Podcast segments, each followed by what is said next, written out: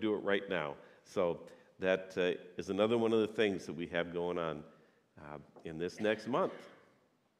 Well, today we are continuing in our fall series.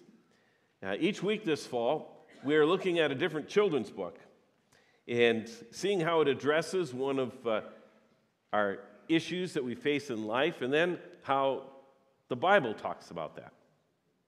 And for these next authors, we could probably do the whole series just on the books that they wrote, because it's Stan and Jan Berenstain, and they have written dozens of books with their namesake Berenstain Bears. There's Berenstain Bears and the Trouble with Friends, Berenstain Bears Get in a Fight, Berenstain Bears and Too Much Junk Food. But the one we're going to look at today is Berenstain Bears and the Truth. Now, in this book, brother and sister bear, the little cubs, they are bored. And so, as kids do, they start, they break some rules. They begin to kick the soccer ball around the living room, which is against their strict no ball playing in the house rule. And the ball knocks over Mama Bear's favorite lamp, and it shatters. Just then, Mama comes home. And here's what happens. "My lamp," said Mama. "My best lamp. What happened?"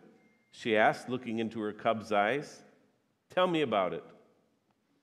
The cubs looked into Mama's eyes, then at each other. And then they began to tell one of the biggest whoppers that has ever been told in bear country. "It was a bird," began brother. "Yes," added sister, "a big purple bird with yellow feet." "And green wingtips," added brother. "And funny-looking red feathers sticking out of its head," said sister, as a finishing touch. As most lies do, the purple bird whopper got bigger and bigger and bigger. Then Papa Bear arrives home, and they try to tell the story again, but it's hard to remember their original lie. Mama says that she's not worried about the lamp. They can always get another lamp, or they can glue the broken one back together. But what makes her sad is the thought that her cubs, whom she's always trusted, aren't telling the truth. And trust is not something you can put back together again, she says. Well, finally, the cubs fess up and tell the truth. And the book ends by saying that they still occasionally did things that weren't right, like kicking the soccer ball around the room, but it says, but they never, ever again told a whopper, because trust is one thing you can't put back together once it's broken. This book promotes the truth. And so does this book, the Bible. In fact, the Bible is truth. Jesus prays to God the Father in John 17, saying, "Your word is truth." And if the Bible isn't truth, then it's really not worth much. I mean, sure, some of the stories are entertaining, just as plain literature, but it's really not that great a book if it's just a fiction book. So what makes the Bible so valuable is that it teaches profound truths. Profound truths because God's very nature is truth. Isaiah 45 says, "I, the Lord, speak the truth. I declare what is right." And in the first chapter of John, it says, "The Word became flesh and made his dwelling among us. We have seen his glory, the glory of the one and only Son, who came from the Father, full of grace and truth." A little further down it says, "For the law was given through Moses, grace and truth came through Jesus Christ." Jesus says in John 14, "I am the way, the truth, and the life." And the Holy Spirit is called the Spirit of Truth in John 16. God's very nature is truthfulness and trustworthiness. If it's not true, it's not of God. In fact, Jesus would say it's the opposite of God. It's of the devil. In John 8:32, Jesus says that if we listen to him and follow him, you will know the truth, and the truth will set you free. But some people would rather listen to a lie. Some of the people listening to him said that they were children of Abraham. But Jesus says this, if you were Abraham's children, then you would do what Abraham did. As it is, you're looking for a way to kill me, a man who has told you the truth that I heard from God. Abraham did not do such things. You are doing the works of your own father. We are not illegitimate children, they protested. The only father we have is God himself. Jesus said to them, if God were your father, you would love me, for I have come here from God. I have not come on my own, God sent me. Why is my language not clear to you? Because you are unable to hear what I say. You belong to your father, the devil, and you want to carry out your father's desires. He was a murderer from the beginning, not holding to the truth, for there is no truth in him. When he lies, he speaks his native language, for he is a liar and the father of lies. Truth is of God, lies of the devil. The devil never tells the truth, and God never lies. So you might be surprised to hear that the second most influential book of my upbringing, next to the Bible, was a book on how to lie. Specifically, How to Lie with Statistics by Darrell Huff. I found the book in our middle school library, and I was fascinated by it. Now, I know it sounds like a book on how to do the devil's work, but really, it's actually teaches you how to spot lies and not be led to believe something that's not true just because somebody can spout a lot of statistics. See, believe it or not, intentionally or not, we're being lied to all the time through statistics. You've heard the phrase, there's lies, damn lies, and statistics. Well, it's true. Now, one way that people lie through statistics that this book revealed to me is what I call chopping off the bottom of a graph. You know, look at this old graph of interest rates, and you look at that graph, something they might print on a website or have in the paper or on the news, and you look at that and it looks like the interest rates are just shooting way up. But then if you look a little closer, you see the bottom of the graph starts at 3.14, and it barely rises at all. This next graph, which is the whole graph, shows that interest rates during this period change so little you can't even tell it when you look at the whole graph. But if you chop off the bottom, you can make it appear like there's a big change when there really isn't one. So the next graph you look at, see if they've chopped off the bottom and if they're trying to make something look different than it really is. You'd be surprised at how often it's done. On this next graph that we'll look at is the basis for a correlation-causation lie. Now, the graph shows that both ice cream consumption and murders go up in the summer.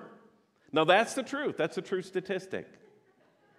But where you get into this correlation-causation lie is that then somebody says, and that's proof that ice cream consumption causes murders. Or vice versa. Murders cause ice cream consumption. And that's a lie. Again, how to lie with statistics. Correlation does not equal causation. But people believe those kinds of lies or try to get you to believe those kinds of lies all the time. And speaking of ice cream, one can distort, that is, lie, by doing a survey with a very small sample size. You can get the result that you want if you do a small enough sample and you do it often enough. Now, who hasn't heard some kind of claim like 2 out of 3 persons prefer one thing over another? We've all heard those kinds of things, right? Well, if you use a small sample size, you can guarantee that you'll get a result like that. For example, let's survey 3 people about their ice cream preference, chocolate or vanilla. So chocolate or vanilla, which one do you prefer? So let's start. Chocolate or vanilla? Chocolate. Vanilla. Chocolate. Well, there you go, 2 to 1. People prefer chocolate 2 to 1 over vanilla. In fact, you can repeat that over again. The only result you can get is a 2 to 1 or 100%. So let's try it again. Chocolate or vanilla? Vanilla. Chocolate. Chocolate or vanilla? Chocolate. Well, there we go. 2 to 1. Chocolate over vanilla. They actually have done this survey with thousands of people. And vanilla just barely ekes out a win over chocolate. It's close to 50-50. But if you take a small enough sample size, you can guarantee that you can get this big difference. Because the only other result you can get is 100% one way or the other. It's either 2 to 1 or 100%. So you can get a survey by the way you construct it, to get the result that you want to get. That's another way that we lie with statistics. And we are being lied to in that way all the time. And unfortunately, sometimes we spread those lies. This world is full of lies, the little ones and the big whoppers. And the biggest liar of all is the devil. Jesus calls him the father of lies. When the devil whispers, the Lord can't be trusted, you can't trust God's word, that's a lie. When you hear you're so bad that God can't forgive you, that's a lie. When you're told you're so good, you're perfect just as you are, you don't need Jesus, that's a lie too.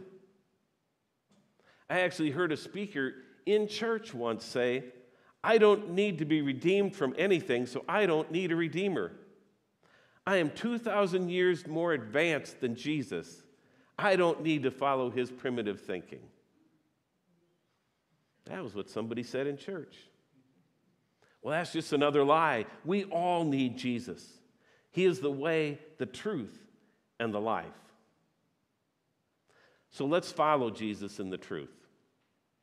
Let's listen to the truth, speak the truth, and live the truth.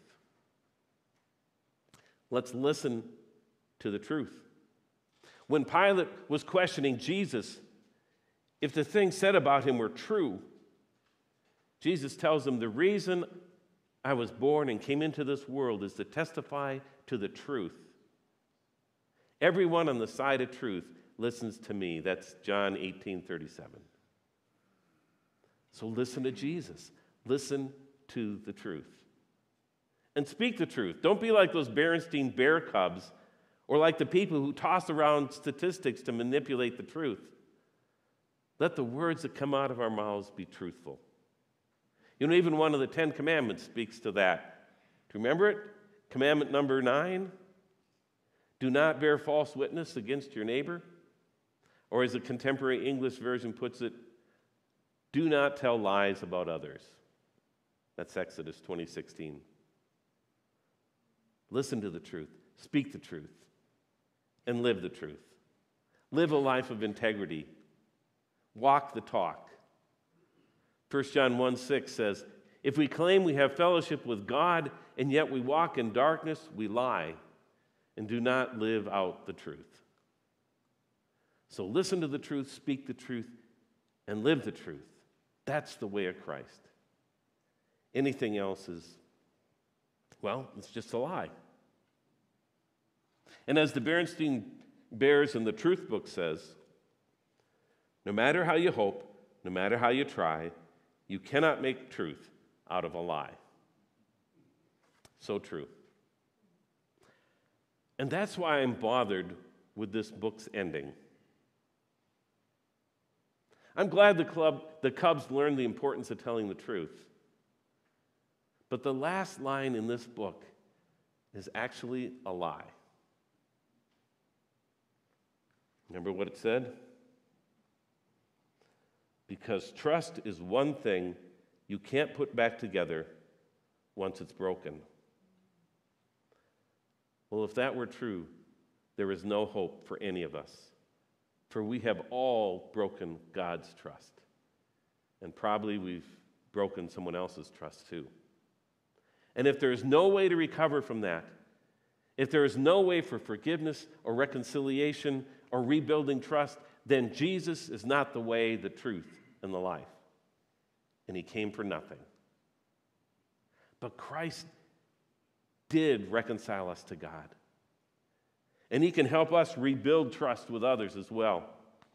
In 2 Corinthians chapter 5, it says, all this is from God who reconciled us to himself through Christ and gave us the ministry of reconciliation. That God was reconciling the world to himself in Christ, not counting people's sins against them.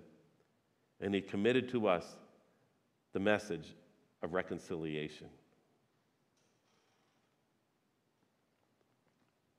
Rebuilding trust isn't easy. It takes time. It takes effort. But trust can be restored with the help of God. And the story of Peter and his betrayal of Jesus is probably the prime example of that in the Bible, of someone telling a lie, leading to a broken relationship, but then having that relationship put back together. Do you remember the story? I'm sure you do. On the night before he was crucified, Jesus tells his disciples that they will all desert him. And Peter says, oh, not me. No, even if I have to die for you, I will never deny you. But of course he does. 3 times. When he's put to the test, Peter flat out lies and says that he doesn't even know Jesus. But of course, he does. It's a lie. And so Jesus dies with the denial of his best friend ringing in his ears. The trust is broken. And no one would begrudge Jesus if Jesus rejected Peter and replaced him with another apostle to lead the church. I mean, how could Jesus trust him again after that kind of lie and betrayal? So then comes their meeting after the resurrection on the shores of Galilee. And 3 times Jesus asked Peter if he loves him. Do you remember that? It's from John chapter 21. The 3rd time, Jesus said to him, Simon, son of John, do you love me? Peter was hurt because Jesus asked him the 3rd time, do you love me?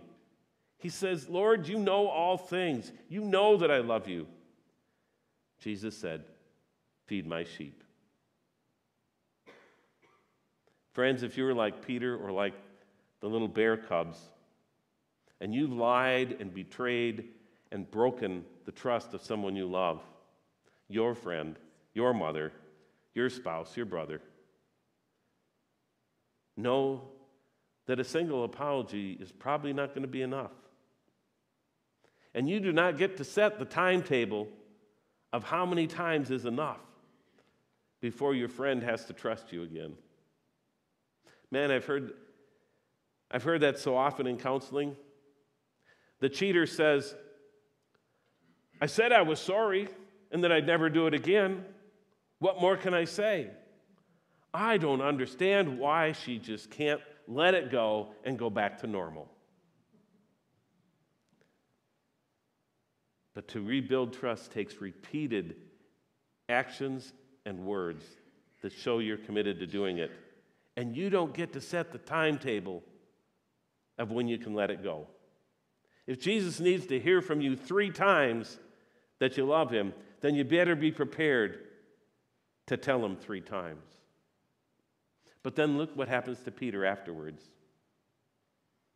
After his third confession, he's restored to his role of taking care of Christ's sheep, the church.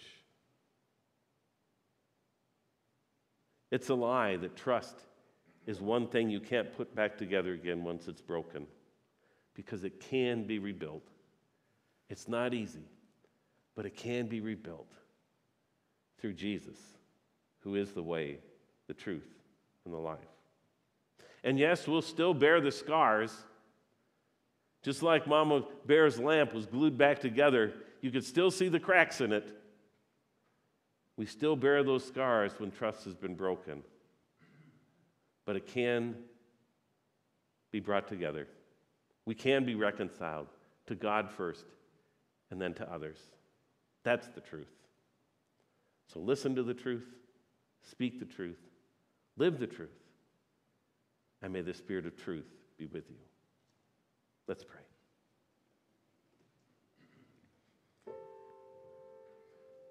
Lord, may the words of our mouths and the thoughts of our hearts be pleasing in your sight, because they are true as you are true. Keep us from being deceived, and may we not deceive others.